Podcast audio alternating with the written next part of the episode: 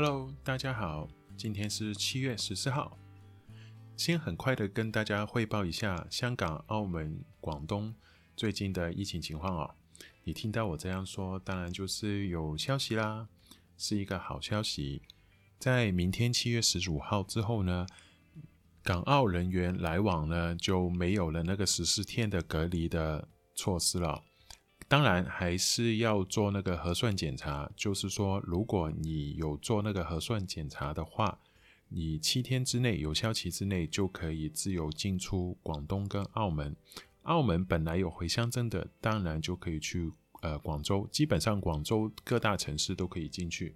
那相对的，如果你广东本身有签证，包括了商务签证或是其他有办法，你是合法可以进澳门的话。这个时候你进澳门，只要有那个核酸检查，你也不需要隔离，就可以进澳门了。听到这个消息，最高兴的当然就是所有澳门从事旅游跟博彩业的，因为他们已经有大概六个月的时间，已经是完全没有生意了。终于听到一些好消息，就是慢慢的开放，有可以旅游了，或者是广东的人可以来澳门消费。那当然，澳门也可以去广东。各大城市，包括广州、深圳、珠海、佛山、中山，都可以去消费了。这样子，澳门本来就是一个很小的地方，澳门人已经是准备好要冲出去广东消费了吗？那当然，现在也不是完全的自由，还是要有核酸检查，还是还有最重要的就是广东还没有重新开那个自由行的签证，所以呢。其实不会有一大堆的人涌进澳门去消费、去博彩哦，所以其实对于生意呢，并不是有那么大的帮助。可是这是因为好久没有好消息了，所以这个好消息始终是一个开始吧。可是这个星期呢，香港呢就不太好了，疫情的数字呢好像有稍微的增加上去，他们很担心有社区爆发的风险，所以香港政府呢也宣布与。回到三月份的那个封城的措施哦，就是说，譬如说晚上不可以出门吃饭，所有的酒吧、还有卡拉 OK、还有健身的行业都需要暂时的停止营业。还有，我听到新闻说，有一大堆本身香港居住的深圳的人士，看到这个疫情这个数字的话，有点害怕。就算回深圳要去隔离十四天，有很多人都选择现在马上回到深圳去隔离了。他们就是说害怕香港的疫情这么的反复的话，第一，可能他们觉得香港比较危险；还有另外一个更大的原因就是说，他们好像看不到有什么更快的期限让他们可以回到深圳，所以他们选择那就回深圳隔离十四天吧。好，那我们正式开始今天的 topic 吧。那今天想跟大家分享一下，也让大家了解一下最近在疫情的情况下，澳门的消费跟物价的一些情况。为什么要谈这个呢？因为现在快七月底了嘛，澳门政府在疫情的情况时候，之前在五六七月的时候，有给每一位澳门居民三千块的消费券。那个消费券呢，当然不可以拿去赌博。他可以去买超级市场啊，买一些日用品，还有出门吃饭。主要的原因是想带动那个消费力，不要让澳门觉得太过的 negative。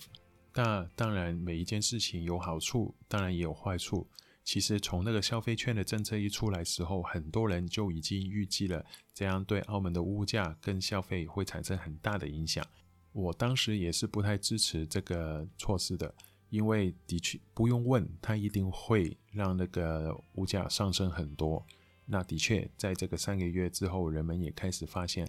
澳门的物价已经上涨了不少。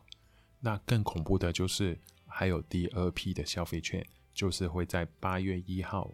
会有另外的五千块可以给澳门市民使用。当然，现在澳门市民很多人手上的三千块都已经花光了，很多人都在等那个五千块拿到手的之后。又会好像之前一样，一堆人跑出去冲去消费吗？那所有澳门的超级市场跟餐厅还会再加价吗？我们很快就会知道喽。当然，我不得不承认，因为这些政府的花了一大笔钱的这个措施哦，让澳门整个社会呢是非常的稳定的。很多人的心态哦，其实我也觉得有点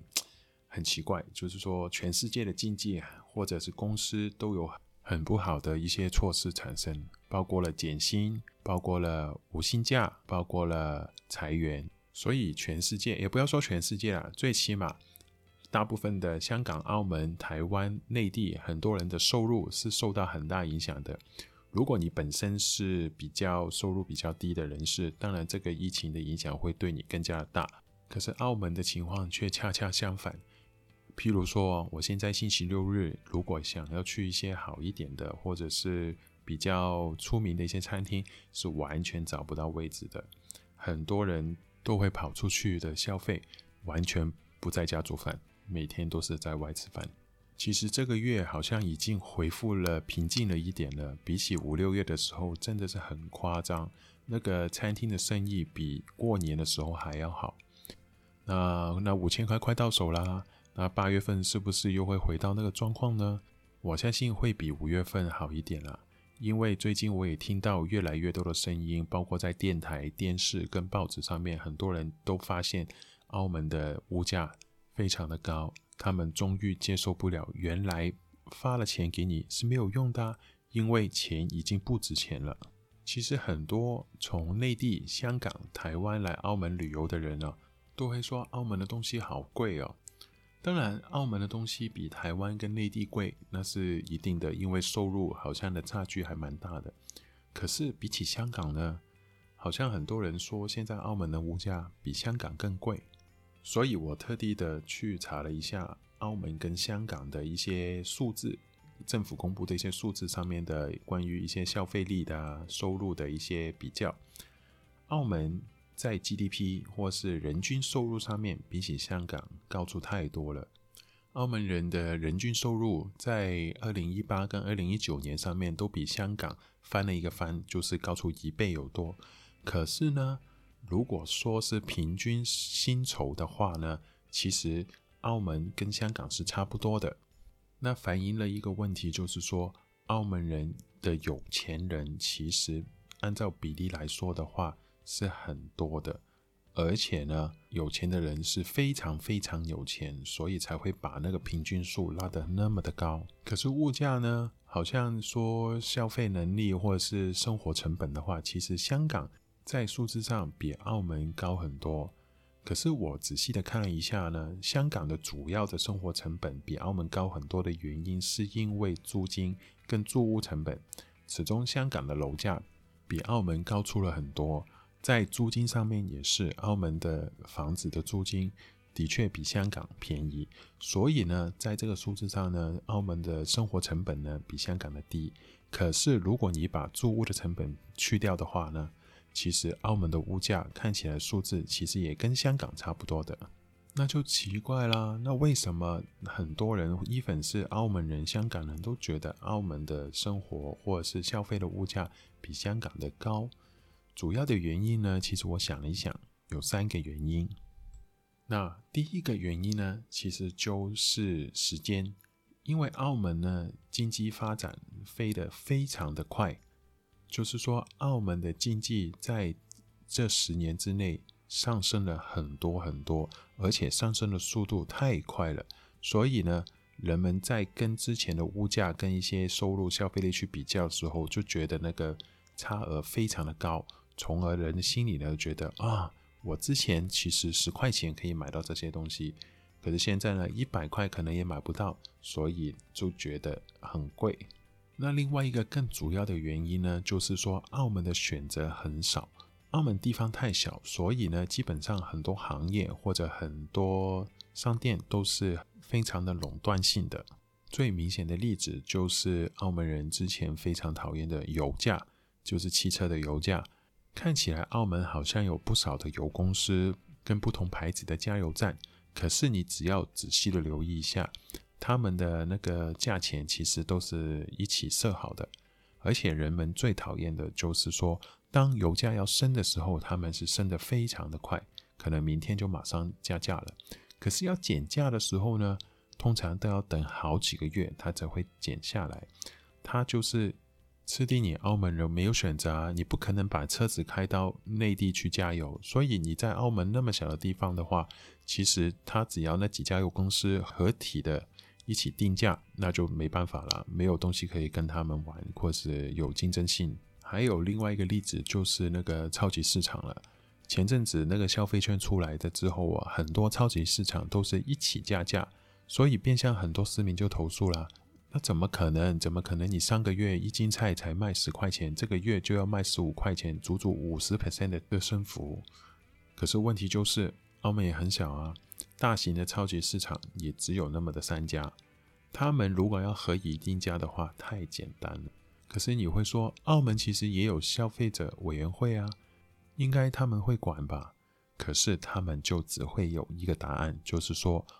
因为他们要保持市场的那个合理的、公平的竞争力，他们不应该去影响那个市场的定价。听起来是没错，可是你要仔细想一想，可能这个在香港或其他国家是比较行得通的，可在澳门呢，就是没有竞争才会有这样子的效果啊。那消费者委员会每次只能做的呢，就是把一些物价。各个不同超级市场或者是店面的物价给公布出来，告诉市民或者消费者，就是说，哦，你们自己看吧，你们自己选择哪一个更适合你们，你们是消费者有自己选择的权利，他们就这样算了。可是问题是，其实真正的澳门人真的有选择吗？还有第三个原因，也是因为澳门地方小的那个这个独特性哦。其实澳门做生意呢。有一个非常好笑或者是旧时代的产物，就是人事关系。很多澳门人做生意的人都知道，就是澳门看起来好像有很多不同的牌子或者店，或者不同的餐厅。可是你只要仔细的去查一下，你就会发现很多不同家的餐厅，他们老板都是同一个人，或者是他们的老板都是有关系的。这种蜘蛛网式的人事关系网啊，在澳门是非常的厉害的。比如说，可能有一个老板，他本身是做饮食业的，当然他开了很多家不同的餐厅，什么菜都有，这也算是正常。可是呢，同一家日本餐厅，可能不同名字也会有几家，你看起来好像有选择，其实都是他。然后最好笑的是，他不只是开饮食业，可能他有亲戚朋友是开，譬如说服装业好了，那。这些所有餐厅的所有员工的制服啊，或者是他们的一些收分业啊，都会去找这个衣服店的老板去做。那这个开服装业的呢，可能又是某一家供应商的老板的朋友。那这样子的话，你要知道，澳门做入口的，譬如说蔬菜、猪肉的供应商，其实就只有那几家。如果你是他的朋友的话，当然你就会知道他们之间的关系到底是一个怎么样的复杂的程度。再举个例子，好像大家在澳门也蛮出名的，我们叫荷兰云的一条波鞋街，可能很多游客都会叫它波鞋街。你看起来上面好像快有十五家鞋店左右吧？我可以告诉你，有十家他们的老板都是同一个人。那这样子，其实你在这条波鞋街上面，你看起来你有很多选择，或者有不同打折、不同的 promotion，其实你真的有选择吗？哦，我突然也又想到另外一个点了，其实也跟澳门地方小有关系。为什么香港你可以说哦，香港也有地产霸权啊，或者是一些上市的大公司，像李嘉诚的公司，好像也垄断了不少的行业。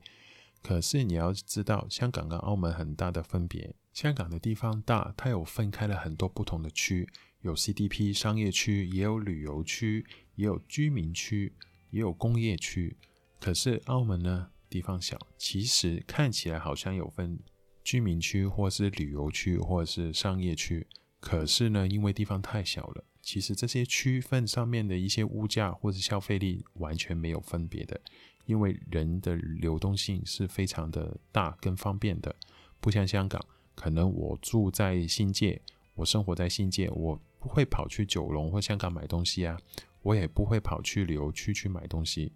可是澳门呢，因为没有这个区域的分布哦，可能你在商业区吃一碗面或者是买一盒饭，跟你在居民区、even 在工业区，其实价钱是一样的啊，因为根本就没有区域的分别。可是香港呢，可能你在旅游区一盒饭可能要卖八十块，可是如果你在居民区呢，可能可以便宜一倍，可能是十块。可是澳门呢，旅游区跟生活区都一样，可能都卖个七十块。那这样子，其实人们就会觉得，哦，每次我来澳门，其实消费都是很贵的。所以有时候我，我自己是做数字分析的，可是呢，有时候真的不要太相信一些数字。要相信本身居民或者是不同地方居住的人，他们实际的感受。所以呢，数字有时候其实也不一定是清楚的表达了他实际应该要表达的情况。那大家觉得哪里的地方更贵呢？澳门、香港有什么意见？记得在 Instagram 上面留言给我哦。那今天分享到这里啦，拜拜。